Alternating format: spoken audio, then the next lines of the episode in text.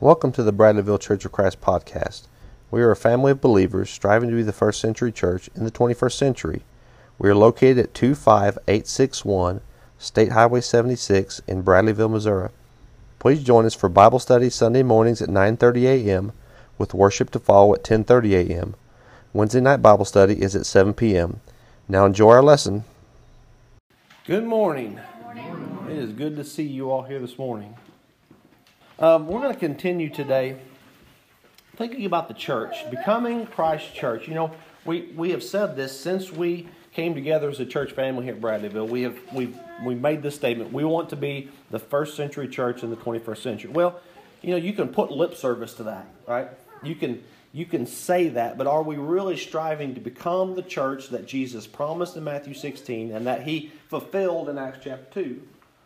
And these lessons are helping us go back to that idea of what that church was and can we be that today? Not can we reform a, a, a, a religious group and, and, and make it more like, but can we restore what Jesus intended whenever he constructed the church in Acts chapter 2. Last week we we asked the question, shouldn't church be more? I'll just tell you right up front, this has been a good day for me. I don't ask that question on days like this. I, I, I want to pause for just a second. I want to encourage you just to look around at each other. This might be a little awkward for you, but I want you to look at each other, and I want you to appreciate everyone who's here, and the and the blessing that you are bringing to those other smiling faces that are looking at you, because that's part of what we're going to be talking about today. What is the purpose of the church? What did Jesus have in mind when he built the church? Shouldn't the church be more than what mankind has made it? Last week we asked the question, shouldn't the church be more? And sometimes we treat the church like a building, all right? I left my Bible at the church. Sometimes we treat it like an event. I got church tomorrow. In a lot of ways, we treat the church like a business. We have producers and consumers. We have people who are who are broadcasting out the, the are producing the church service, and we have people who are attending and consuming. Along those lines, then we have marketing and programs and classes, training sessions. Um, let me just let me be clear about this from last week. I, I didn't present that in a way that, that those things are necessarily sinful, but what they are they can be a model that doesn't represent what Jesus had in mind when he built the church. And in particular, if you look at the religious world as a whole, most religious organizations, most individual churches operate like a business. And there's a reason why the business is dying. It's because we are working on a model that is not consistent with what God had intended for the church to be. And so we went back and looked at Acts chapter 2, and we looked at that model that Jesus built in Jerusalem on Pentecost, and we saw that it looked more like a what? Little more like a family, didn't it? Than a business. Those people were close, they were tight knit, they were steadfast, they were committed to each other, they were hanging out together, they were sharing things in common, they were taking care of each other, they were looking out for each other. In essence, what they were doing was they were modeling themselves after Jesus. You had a bunch of little Jesus lookalikes there that were all stuck together with glue, with a bond that's stronger than anything that a business model can represent, can create. And then we'll ask the question is that what Jesus had in mind when he built the church? Well, we know that's what Jesus was working towards. And, and, and today we're going to answer that question by looking at another situation. Can you think of any situations where, where if we were a business oriented church, we would have just been super excited if we would have been there with Jesus when this happened. If you haven't, if you didn't leave your Bibles open to John chapter six, I want to encourage you. To open your Bibles up to John 6, and we're going to look at the situation which would be a dream situation for a business church. And it starts off by this John chapter 6, verse 1. After these things, Jesus went over the Sea of Galilee, which is the Sea of Tiberias. Then a great multitude followed him because they saw his signs which he performed on those who were diseased. Now, later on, around verse 10, they're going to kind of define how big a multitude we're talking about here. They're going to say there was 5,000 men. They don't even count the women and children. So I want you to picture if, if, if for a business church, would 5,000 men plus women and children be a good starting point? Would that be something that you would like to see? You imagine if we were to have that happen here in Bradleyville today. What would we do with those people?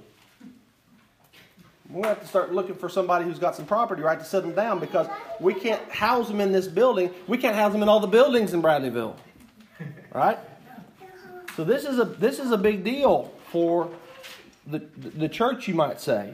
They got five thousand men plus women and children. Look at verse um, verse four. Now the Passover, a feast of the Jews, was near. So now I want you to picture in your mind what happens around Christmas time. What happens around Easter? What happens around those those those times when when the world in general tends to be more religious, right? This is one of the big three for the Jews. You had the Passover, you had Pentecost, and you had the Feast of Tabernacles, and those were the three big feasts when all the men in particular were to gather to Jerusalem. So this is one of the big three. You've got a large crowd, and it's around a time when people's minds might be thinking more about religion. You want to take advantage of that, don't we? We want to find a way, you might say, to strike while the iron's hot, right? You've got a big group of people here, they're gathered together, they've got a kind of a mindset, and they're hungry. Now, if you got people that are hungry, what does that automatically create? It creates an opportunity, right? Notice what happens here. Um, Jesus sees the multitude, verse 5. He says, Where shall we buy bread that these may eat? And of course, now John tells us that he's doing this to test his apostles. And they say, How, do you, how are you going to buy enough bread for all these people? Jesus says, Okay, what do we got? We got five loaves and two fishes. Okay, make everybody sit down on the ground. And he takes those five loaves and two fishes. He offers a blessing over them. He breaks them. He begins to pass them out. And I don't know how this happens. I don't, I don't quite understand the mechanics of this miracle, except that it happened. But as these guys are reaching into the basket and pulling out bread, there's just more bread there, right? Every time they reach in, there's, there's, there's enough bread, and there's enough bread. Now, here's this is a completely different sermon on its own. Why did they have to take up extra baskets? Of, why they take up baskets of the leftovers? Here's the answer because God always blesses beyond what we can comprehend. He, he gives us more than what we even need. And he's not wasteful because Jesus gathers us all up. But I want you to notice here that the crowd was hungry and Jesus fed them. He fed them with two, five loaves and two fishes. And in the minds of the people, then, they're starting to build an expectation of Jesus. They're starting to see Jesus from a certain perspective. Listen to what they say in verse 14. Then those men, when they had seen the sign that Jesus did, said, This is truly the prophet who is to come into the world. They're looking for the prophet they're looking for the Messiah. They're looking for the Christ to come. And they're going to do something with Jesus. Look at verse 15. Therefore, when Jesus perceived that they were about to come and take him by force and make him king. Now, pause right there. Put a, put a pause right there. If we were a business church and we had this happen to us, what would we do? Here's what, here's what we would say, right? The first thing we're going to say is our market our marketing's working, right? Let's get more signs. Let's get more wonders. Let's get more miracles. Let's get more things to bring even more people in. because the things we're doing are working. The meal program's working. All right? We got people that are coming in because of the food. Now let's develop some other programs. You know what we need? We need a we need a, a, a youth group. And we need a, a young adults group and we need a young professionals group, and we need a, a, a an adult adult parents group. We need a married group, and we need a we need a. and, and let me be, let me just be very clear again here. I'm not I'm not condemning those things, but that's the way the mindset of, of a business church works. We need to have groups to cater to the individual, right? We need to look at all the demographics of this multitude and let's find out a way to cater to each one of them individually. Because we may have some people out there that don't like barley loaves. So let's start getting some wheat bread in here too, right? And let's start getting, you know, some of us may like, may, maybe somebody has a fish allergy. So we got to make sure that we get some other food in here to cater to them. We got to have programs to minister to these people so that they aren't left wanting and they don't go somewhere else. I like this next one. The preacher's working. Let's pay more and let's give him more authority, right? These people wanted to make Jesus king. They wanted to make him the ruler. And you think about that. That would be a temptation that we, that we if we are a business minded church, might, might give over to is if this is working, let's keep it rolling. Because we got 5,000, let's roll 5,000 into 10,000. Let's roll 10,000 into 20,000. Let's see if we can become a mega church and have 50,000 people who are dependent on us to feed them spiritually and also to feed them physically to make their to meet all their needs. So let's pause right there. Jesus has this opportunity at his fingertips. What he will do with the opportunity is a lesson to us in how we as a church would deal with similar situations, right? If we are striving to be like Jesus, we're going to look at what Jesus did and we're going to learn from it and we're going to imitate. If, if we want to be Jesus lookalikes, we need to imitate what Jesus did. So notice what he does. Look at verse 15. Therefore, when Jesus perceived that they were about to come and take him by force to make him king, he departed again to the mountain to be by himself. First thing Jesus does is he withdraws from that situation. He goes up onto the mountain. Matthew chapter 14, verse 23 says he goes up there to pray. What's he doing? He is connecting with the Father to get clarity on this situation. Even Jesus had to get clarity whenever there are times that he might be confused about what his mission is. If he was fixated on numbers, he's got it. If he was fixated on programs, he's got them. If he was fixated on marketing, he's got it. If he wanted to be the most powerful preacher, if he wanted to have the most authority, he's got the opportunity, right? But he has to go clear his mind to make sure that he is focused on what God's will is for his people. Notice what else he does. He's going to remove his disciples from this situation. Now, when evening came, his disciples went down to the sea, got into a boat, and went over the sea toward Capernaum. And it was already dark, and Jesus not coming to them. Now, you go to Matthew, and Matthew explains this in, in a little bit different picture. He says Jesus took his disciples and he put them on a ship, and he sent them away. What's he doing? He's doing the same thing for his disciples that he did for himself. He's trying to make sure that they don't get overcome by the temptation of fame, fortune, the the the the the, the hysteria of the situation. When you got five thousand, that's a that's a that's a that's an opportunity to, to work on people, right? To build up their pride. Hey, we were able. Look what we were able to do. And so he he extracts them from that situation. Now, right in the middle of this is a very interesting situation because this is where Jesus is going to walk on the water. He's going to demonstrate to his apostles that he has authority over the he has he has the authority over not just not just the wind the waves, but he can walk on the water and he can calm the storms. And they go on to the other side. So they've moved themselves out of the out of the situation, but they haven't completely cut off themselves from the multitude. Listen to what happens in verse 22. Now, on the following day, when the people who were standing on the other side of the sea saw that there was no other boat there except the one which his disciples had entered, and that Jesus had not entered the boat with his disciples, but his disciples had gone away alone, Verse 23 is just kind of an interjection there about other boats coming from Tiberias. When the people therefore saw that Jesus was not there, nor his disciples, they also got in boats and came to Capernaum seeking him. Again, go back to the business mindset. You've got these people chasing you now, right? They want what you've got. And now I want you to pay attention to what Jesus does. Jesus is going to begin to challenge them. He's going to challenge their intentions. He's going to challenge their faith. He's going to challenge their commitment to Him. And we'll just cut to the chase right here. I'll go ahead and give you the answer. Why? Because He's after disciples, not consumers.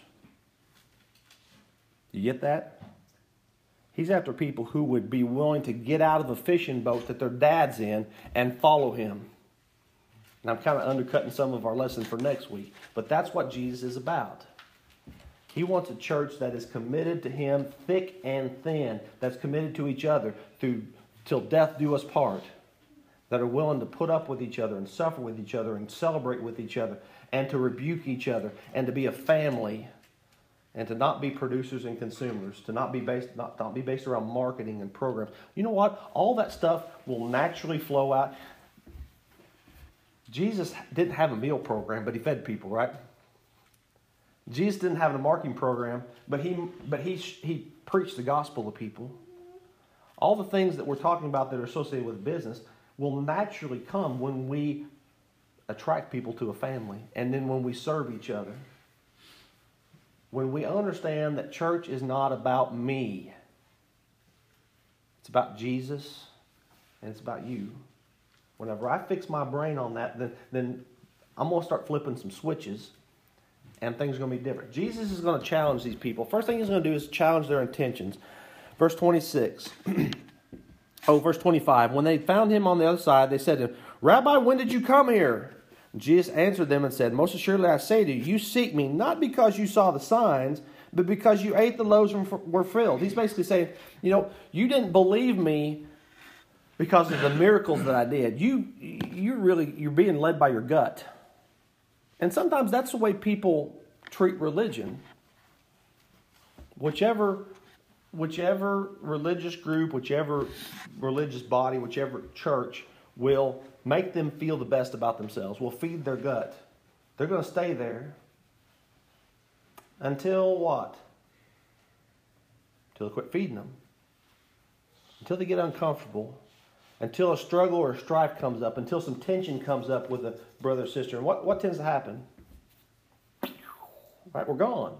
Why? Because we're not disciples, because we're not family, because we're consumers.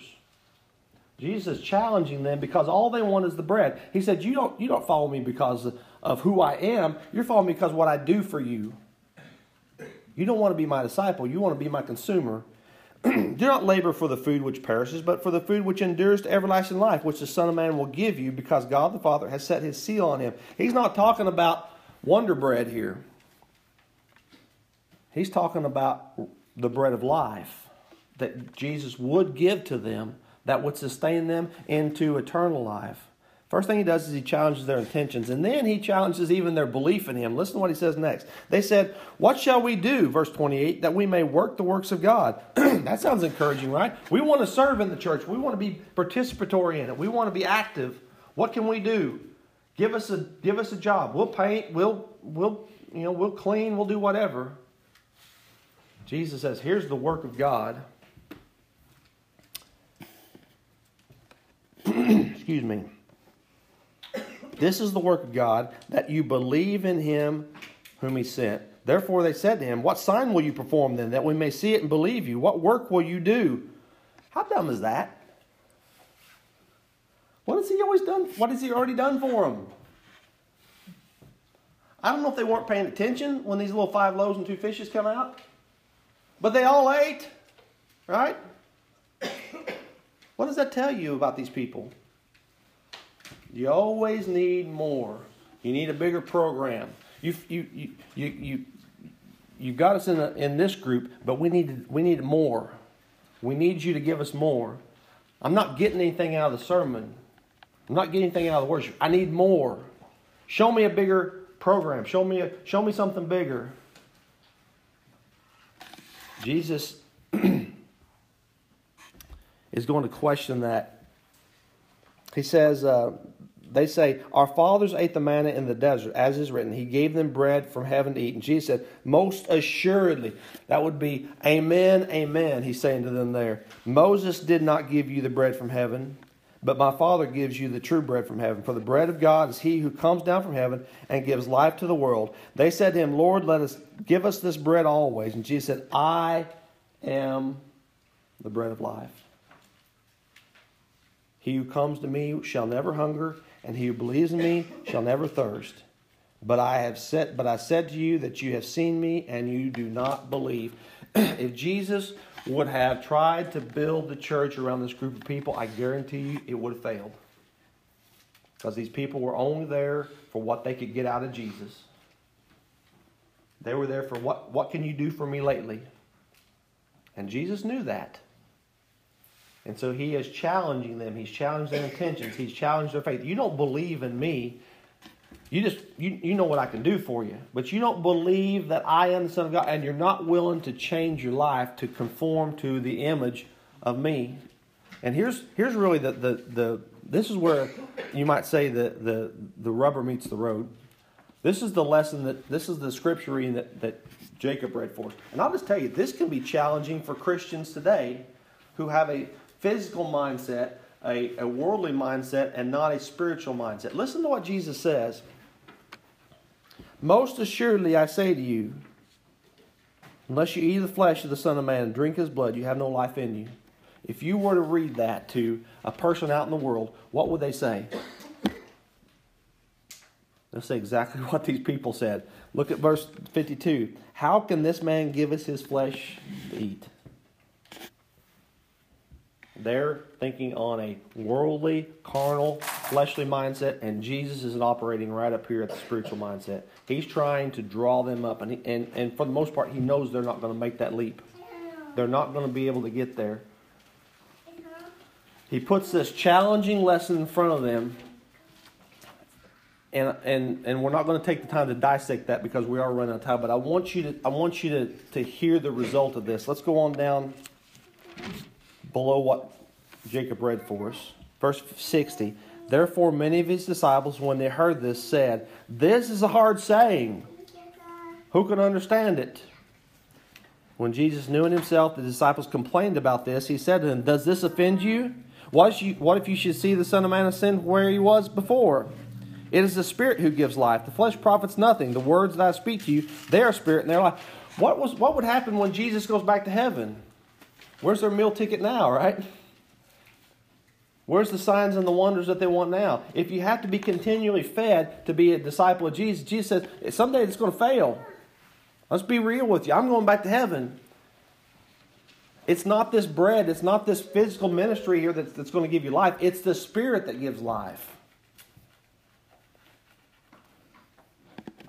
And he goes on, verse 66 From that time, many of his disciples went back and walked with him no more. If we were a business church, you would say, You failed Jesus. Jesus, you failed.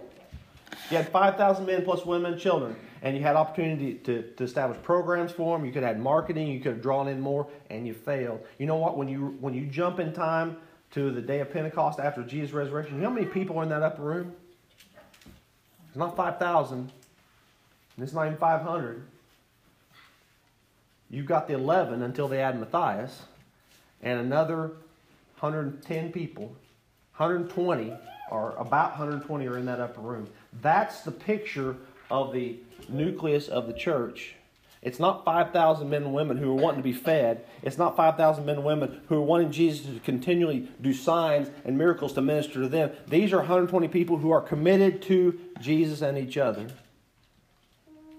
What did Jesus have in mind when he built the church? He had something better in mind. He had, he had in mind a family who would serve one another. John chapter 13, verses 14 through 17. If I then, your Lord and teacher, have washed your feet, you also ought to wash one another's feet. For I have given you an example that you should do as I have done to you. Most surely I say to you, a servant is not greater than his master, nor is he who is greater than he who sent him. If you know these things, blessed are you if you do them. This is a man who the multitude wanted to make king and they didn't even didn't even fully realize this, but he was bigger than the king. He was God, and he's down washing people's feet. They give you an idea of what Jesus wants in the church. He wants servants who will serve each other. In essence, what he wants is a royal priesthood. You know what a priesthood is? A priesthood is not a group of people who are better than everybody else. A priesthood is a group of people who serve others and they minister to each other and they each other and they encourage each other and they intercede with each on behalf of each other. They pray for each other. They encourage each other. That's what the priesthood was supposed to be, even in the Old Testament, and that's what God's called us to be. First Peter chapter one, chapter two, verse nine says that we are a chosen generation. We are a royal priesthood. We are a holy nation. We are God's special people. He would go on to say. Jesus also wanted a family who loved one another. You go to the end, the end of John chapter 13. And Jesus says, A new commandment I give you, that you love one another as I have loved you, that you also love one another. Listen to verse 35. By this all will know that you are my disciples. Because you come to me for bread, because you look to me for signs, because you follow me because of what I do for you. Jesus says, No. By this all the world will know that you are my disciples because you love one another, because you have love for one another. That's what Jesus had in mind whenever he was building the church. He wanted a family who would sacrifice for each other, who would give up themselves for each other, who would go the extra mile for each other. I, wait a second. I got, Ephesians chapter 4, verse 16 speaks about that body. From whom the whole body, joined and knit together by what every joint supplies, according to the effective working by which every part does its share, causes growth of the body for the edifying itself of love. You know what I had you guys look around at each other a little while ago? because you're in that verse. And you need to recognize that each everybody else is in that verse together. We're all pulling together because we love each other, we're growing, we're encouraging. Every joint, every ligament, every muscle has a part to play in the growth of the body. You have a part to play in the growth of the body in love. Jesus wanted a church or wanted a family that loved and loves and obeys him. Notice what he says in John chapter 14, verse 15. If you love me, keep my commandments. He goes on in verse 22, 23 says, If anyone loves me, he will keep my word, and my Father will love him, and we will come to him and make our home with him. He who does not love me does not keep my words, and the word which you hear, hear is not mine, but the Father's who sent me. What he wants, in essence, if you picture this in the way a family would interact, he wants a bride who will love him and honor him and respect him and submit to him. You go to Ephesians chapter 5 and you read the commands that Paul gives to wives. Wives, love your husbands. Submit to your husband, excuse me, as to the Lord. And he gives the picture there. He pictures the wife as being the church in relationship to Christ. He wants us to be people who will submit to him and be like him he wants a family who bears fruit for the Father. And so John chapter 15 is that is that I'm the vine, you are the branches passage. But when you get down to the end of that passage, he says, By this my Father is glorified, that you bear much fruit, so you will be my disciples. You go back to the idea of being producers and consumers. You know who are not producing? The consumers. And if we have a church that's full of consumers, I can tell you what's not going to be a product of that church produce, fruit to glorify the Father. We have a responsibility, church, to be those who are working to on behalf of God to bear fruit for him. And that's how we show ourselves to be disciples of Jesus. And he goes back at the beginning of the chapter and says, I am the vine, true vine, and my father's vine dresser. Every branch in me that does not bear fruit, he takes away. And every branch that bears fruit, he prunes that it may bear more fruit. That teaches us that there will be pruning in our lives. There's going to be things that are going to prune away the inconsistencies, the distractions, so that we can bear fruit. But we do that in the concept of the family of God. And finally, we see a family that's united in purpose. In his prayer for his disciples, Jesus would say in John chapter 17, I do not pray for these alone, but also for those who believe in me through their word, that they all may be one, as you, Father, are in me and I in you, that they all may be one in us, that the world may believe that you sent me. You know what? We read that passage, and a lot of times we give lip service to it, right? Oh, yeah, we all get, we can get along, we get together. We do at least twice a week, right? What does unity look like? If you think about unity as being pictured by the God the Father and God the Son, they are unified in nature, right? They're unified in, in their in their purpose. They're unified in their in their interactions with each other. And that's the picture that Jesus painted for the church. He wanted his church to be one as I am one with the Father, he says. That gets a little bit deeper. That gets a little more personal, doesn't it, than maybe what we think unity ought, ought to look like in the church. That means that we sometimes will be in each other's business a little bit. Not to tear each other down, but to build each other up, to encourage each other, to strengthen each other, to be together, to be unified in, in nature. And you think about what that looks like then. That's a picture of a house, right? A house all working together, unified in its purpose. Not every, not every member, not every piece of a house does the same thing, but they're all doing it for the same reason, right? They're all doing it so the house will stand up. And we are a house. Now, therefore, you are no longer strangers and foreigners, but fellow citizens with the saints and members of the household of God, in whom you also are being built together for a dwelling place of God in the Spirit. When we are the church that Jesus bought with his blood, we're going to be a dwelling place for God in Spirit. Isn't that a lovely picture? You think about, we see with our physical eyes the people who are here, but you know who we can't see physically, but we can know from the scriptures are here amongst us when we are gathered together as the body of Christ? We're in communion with Godhead. And that's not blasphemy to say that. The Bible says that.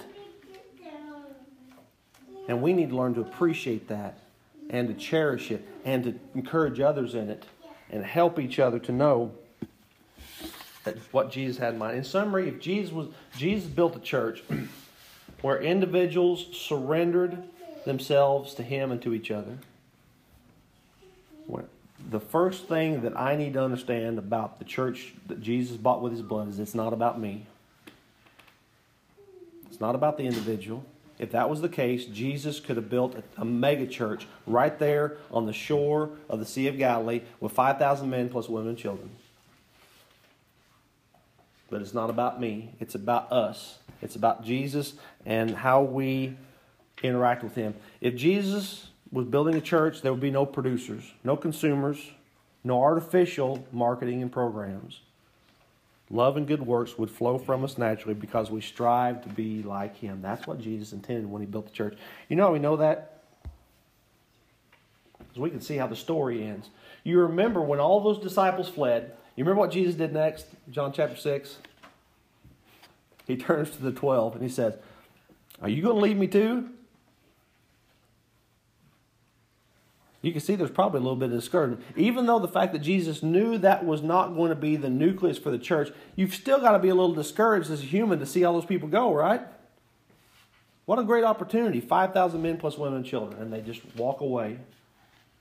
And even some of his who are called disciples, that was the multitude, even some of his disciples left him. He turns to the 12 and he says, Do you also want to go away? And notice what they say.